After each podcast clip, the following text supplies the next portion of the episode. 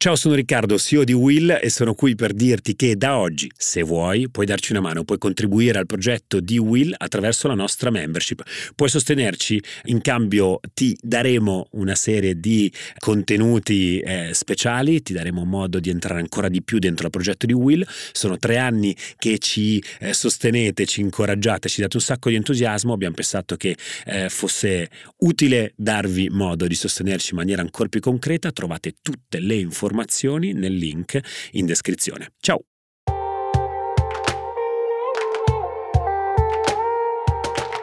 Ciao, io sono Silvia Boccardi, giornalista. E io sono Francesco Rocchetti, segretario generale dell'ISPI. Questo è Globally, il podcast di Will, in cui grazie agli esperti dell'ISPI diamo gli strumenti per analizzare e orientarci tra scenari internazionali in continuo mutamento. Il mondo cambia in fretta e questo è uno spazio per raccontare e capire il cambiamento. La politica internazionale e oggi il ruolo delle potenze del Golfo in questo nuovo conflitto spiegate in modo chiaro. Le notizie frenetiche e terribili che stiamo ricevendo in queste ore dalla guerra in corso tra Hamas e Israele vanno inserite in un contesto più ampio che include rapporti e relazioni tra paesi di tutta l'area. Negli ultimi anni il Medio Oriente ha visto una fase nuova dei processi di distensione. Al centro importanti attori regionali come la Turchia, che ha normalizzato le sue relazioni con alcuni paesi del Golfo, con Israele, con l'Egitto, o l'Arabia Saudita con l'Iran, anche grazie alla mediazione cinese. Su questo sfondo, quali sono le eventuali conseguenze dell'escalation di violenza tra Israele e Hamas per la regione? E quali gli interessi dei paesi dell'area? Oggi ne parliamo con Eleonora Ardemagni, analista esperta di golfo per l'ISPI e docente all'Università Cattolica. Ciao Eleonora. Buonasera. Eleonora, inizio subito provando a dare un po' di contesto. Negli scorsi mesi erano stati fatti passi avanti molto significativi verso una distensione dei rapporti tra Israele e i paesi arabi. Si è parlato moltissimo di normalizzazione delle relazioni che effettivamente era avvenuta con un numero significativo di paesi dell'area e che sembrava poter culminare con la normalizzazione delle relazioni con il paese arabo per eccellenza, il più importante dell'area, l'Arabia Saudita.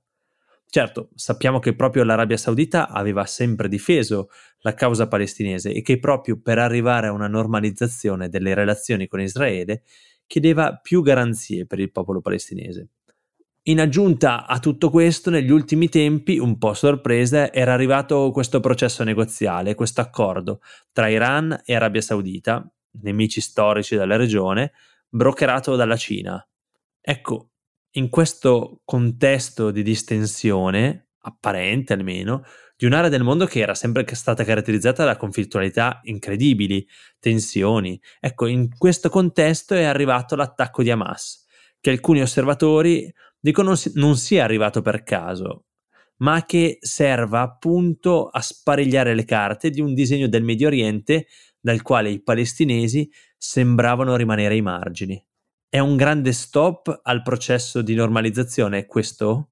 Inizierei con una riflessione perché eh, dal 2021 abbiamo visto in Medio Oriente di fatto due schemi di gioco che eh, si sono svolti eh, in maniera parallela. Da un lato abbiamo visto appunto i processi di normalizzazione delle relazioni diplomatiche con Israele, quindi gli Emirati, il Bahrain, eh, Marocco e Sudan, eh, e questo, eh, questa normalizzazione eh, informale in corso tra ehm, l'Arabia Saudita e Israele. Dall'altra parte abbiamo visto un altro schema quello invece della distensione tra eh, Arabia Saudita e eh, Iran. Una, um, un evento politico che ha portato con sé anche la ripresa delle relazioni diplomatiche tra i sauditi e la Siria, eh, il ritorno dell'ambasciatore eh, saudita in Libano, per esempio, addirittura l'apertura di un canale di dialogo diretto tra eh, i sauditi e gli Houthi in Yemen, sostenuti eh, militarmente eh, dall'Iran. Quindi due schemi di gioco, lo schema di Abramo, per semplificare, e quello invece della distensione fra sauditi, iraniani e alleati degli iraniani nella regione. Poi eh, il cortocircuito, direi, quello che è avvenuto eh, con l'attacco eh, di Hamas a Israele eh, sabato, sabato, scorso, il cortocircuito fra questi due eh, schemi. E quindi un'Arabia Saudita che si trova in una posizione di politica estera davvero eh, delicata, perché questa guerra danneggia, danneggia molto Riyadh. Innanzitutto perché la normalizzazione in corso con, i, con gli israeliani era parte eh, per Riyadh di un eh, processo più ampio di eh, rinegoziazione della eh, partnership speciale con gli Stati Uniti, perché infatti insieme al eh, possibile eh, riconoscimento di Israele i sauditi stavano negoziando con gli Stati Uniti anche una serie di garanzie di sicurezza in caso di attacco a Riyadh. E cooperazione da parte americana eh, per il nucleare a scopi civili eh, di Riyadh. Quindi tre dossier, Israele, eh, garanzia di sicurezza, nucleare civile che procedevano insieme e adesso questa guerra eh, blocca di fatto, mette in difficoltà tutti questi eh, rivoli della politica estera saudita e quindi anche del rapporto fra Riyadh e, e Washington. Poi c'è Vision 2030, il processo di diversificazione economica dell'Arabia Saudita oltre il petrolio, che eh, può risentire di questa guerra perché necessita di stabilità rag- regionale per poter centrare i propri obiettivi, eh, proprio perché è un processo di ehm, eh, ristrutturazione dell'economia e della società saudite che si basa su infrastrutture, su grandi eventi internazionali, su eh, turismo, eh, quindi eh, non può beneficiare di una fase di instabilità eh, così, così forte. Un'altra ragione, secondo me, per la quale questa guerra mette in difficoltà eh, gli obiettivi eh, regionali eh, dell'Arabia Saudita è il rapporto con l'Iran. Eh, c'è stata la ripresa delle relazioni lo scorso marzo, come, come ricordavi tu, mediata da Oman e, e Iraq, poi suggellata no, a, a, Pechino con la, con la firma di questo, eh, di questo, accordo, ma eh, sul, sullo sfondo continuano ad esserci eh, gli attori eh, armati non statali che, ehm, che l'Iran sostiene e arma nella regione e che possono essere una, eh, un fattore ulteriore di instabilità vedremo i contorni eh, geografici che questa guerra eh, assumerà nelle prossime ore, settimane, speriamo rimanga circoscritta, ma eh, questo è un altro punto di domanda. E quindi questo conflitto potrebbe anche mettere in difficoltà la distensione che stava procedendo tra sauditi e iraniani eh, nella regione. E poi c'è, direi, anche un, una quarta ragione eh, che mette in difficoltà l'Arabia Saudita, Mohammed bin Salman ed è proprio il tema dell'estremismo islamico e del terrorismo di matrice islamista, perché questa, questa guerra può risvegliare, eh, può risvegliare questi fenomeni. E, e questo sarebbe davvero ehm, estremamente difficile da affrontare per il principe ereditario saudita che ha parlato spesso nei suoi discorsi, nelle sue interviste, di voler dar vita, eh, rivitalizzare l'Islam moderato saudita, di voler ehm, addirittura, questo, questo l'abbiamo capito dalle sue scelte, di voler depotenziare la, la, la connotazione religiosa dell'identità saudita, proprio per eh, spingere ulteriormente il, il regno eh, a, a, ritrovarsi, i giovani, i giovani sauditi a ritrovarsi eh, e a stringersi intorno alla famiglia reale. Quindi queste sono, sono quattro dinamiche direi da guardare perché eh, ci fanno capire quanto questa guerra danneggi, eh, danneggi eh, la strategia regionale dei sauditi. E allora, Eleonora, che cosa farà MBS Mohammed bin Salman, cioè il principe ereditario saudita che ha di fatto in mano le redini del paese? Che cosa farà ora? Potrebbe ritornare sui suoi passi, visto che mh, solo due settimane fa in un'intervista americana aveva detto che ogni giorno Riyadh si avvicina di più a un accordo con Israele, quindi si era esposto molto. Ma ritornare sui suoi passi significherebbe mostrare una leadership debole, secondo me. Eh, e questa debolezza avrebbe dei costi, penso, sia sul piano interno che sul piano regionale oppure potrebbe congelare ehm, la normalizzazione con Israele, allungare i tempi, ma continuare su questa, su questa strada. Ovviamente eh, spingendo al tempo stesso perché da parte araba e da parte anche israeliana ci sia una, una, ehm, un'idea, un'offerta anche per, per i palestinesi. Oggi c'è stata la telefonata, la prima telefonata tra Mohammed bin Salman e il presidente iraniano e ehm, nel comunicato stampa della, ehm, dell'agenzia di stampa saudita, eh, cosa che invece altre, altre agenzie che hanno ripreso appunto la, la, questa chiamata non, non, viene messa in evidenza a questo punto, c'è eh, l'opposizione, virgolettato, da parte appunto del, del regno a qualsiasi cosa colpisca eh, i civili e provochi perdite eh, di vite innocenti. È una frase che a noi può sembrare banale, però contestualizzata in quello che sta accadendo eh, è un eh, primo segnale di un'Arabia Saudita sicuramente in difficoltà dal punto di vista della politica estera, ma che cerca di eh, mantenere un, un, equilibrio tra eh, la sua tradizionale posizione e ciò che stava eh, provando a perseguire nei mesi e nelle settimane passate in direzione appunto eh, degli accordi di Abramo. Quindi io non darei ancora per archiviata questa stagione di normalizzazione, sicuramente sarà messa sotto forte pressione e ne riparleremo fra parecchio tempo. Mi fermo qui. Eleonora, adesso vorrei guardare un attimo agli Emirati Arabi Uniti, che sono il paese tra i primi firmatari degli accordi di Abramo con Israele. Ecco, tu come la vedi Eleonora? Cioè, secondo te l'accordo tra Israele e gli Emirati reggerà? Quali potrebbero essere le conseguenze? E come si sta muovendo eh, Abu Dhabi in questo momento, in questa fase? Eh, gli Emirati sono stati davvero l'apripista degli, degli accordi di Abramo nella regione e ieri due giorni fa il ministro eh, del commercio eh, emiratino eh, a una domanda dei giornalisti su appunto gli accordi di Abramo ha risposto noi non mischiamo il commercio con la politica.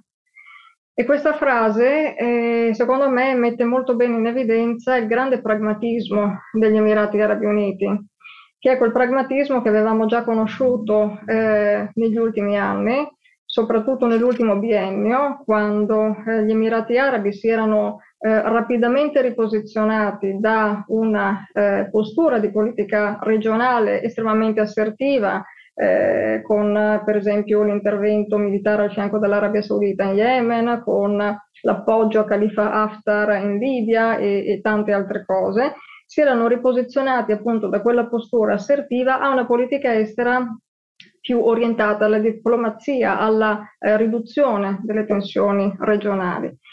E quindi hanno già dato prova di, di pragmatismo. Certo, questa, il test di questa guerra è davvero eh, molto, molto difficile anche, anche, per gli Emirati. E c'è da dire che eh, gli accordi di Abramo, a mio avviso, ehm, hanno eh, per gli Emirati avuto una, um, un buon bilancio economico, hanno dato una, una, un buon risultato economico e quindi questo è già un indizio a favore di una eh, prosecuzione della cooperazione economica tra eh, emiratini e, e israeliani. Eh, l'interscambio commerciale, eh, qui leggo, tra il 2021 e il 2022 è stato di 2,5 miliardi di dollari, ci sono oltre una novantina di imprese israeliane che sono registrate presso la, eh, l'area di libero scambio di, di, Dubai. C'è un investimento, per esempio, degli Emiratini importante in uno dei eh, giacimenti di gas offshore di Israele, Tamar, quindi gli Emiratini entrano in questo modo anche nella partita del gas del Mediterraneo orientale c'è una cooperazione anche nei format minilaterali tra Emirati e Israele, per esempio nel eh, quad della, dell'Asia occidentale, in cui abbiamo Emirati, Israele, India e Stati Uniti. Quindi ehm, tanti ambiti trainati dall'economia in cui eh, eh, si è instaurata una, eh, direi anche piuttosto velocemente, una eh, buona intesa tra eh, questi due paesi. E c'è un altro aspetto interessante che vorrei sottolineare che dal senso di come gli accordi di Abramo eh, abbiano un bilancio positivo per gli Emirati Arabi Uniti, che è l'industria della difesa, perché Emirati e Israele hanno avviato tante cooperazioni in questi soli tre anni, eh, proprio nell'industria della, della difesa, eh, anche per sviluppare insieme, per esempio, sistemi avanzati per intercettare i droni, oppure navi senza pilota, oppure ehm, le, tante, le, tante, imprese israeliane, oltre una sessantina quest'anno, che sono state eh, ospiti, hanno rappresentato eh, Israele a IDEX, che è questa importante fiera dell'industria della difesa eh, ad Abu Dhabi. Quindi davvero una, una mh, mm, grande consonanza dal punto di vista eh, dell'industria della difesa che eh, riflette, direi, un'altra consonanza, quella eh, di visione della regione e di percezione dei rischi, perché sia Israele che gli Emirati eh, hanno percepito molto eh, fino a questo momento il rischio derivante dall'Iran e dagli attori armati eh, non statali che fanno parte di quella, di quella costellazione filo-iraniana che è molto frammentata al proprio interno, è molto diversa, molto diversificata. E poi ecco, c'è un altro punto che, che, vorrei, che vorrei, sottolineare. Eh, essere negli accordi di Abramo per gli Emirati Arabi, fino a quando l'Arabia Saudita non normalizzerà, se mai lo farà, i rapporti con Israele, è anche un modo per avere un vantaggio competitivo rispetto a Riyadh. E quindi, per esempio, su eh, appunto l'energia, su eh, investimenti, eh, anche con, con paesi terzi. E invece Eleonora cosa ci dici del ruolo di Doha, del ruolo del Qatar? Allora, cosa posso interpretare del ruolo di, di Doha? Eh, allora, il Qatar innanzitutto ha diffuso un comunicato molto duro verso Israele, eh, ehm, dicendo che Isra- il governo israeliano è il solo responsabile dell'escalation. Quindi in questo si è, come il Kuwait, devo dire, differenziato dagli, dalle altre monarchie del Golfo.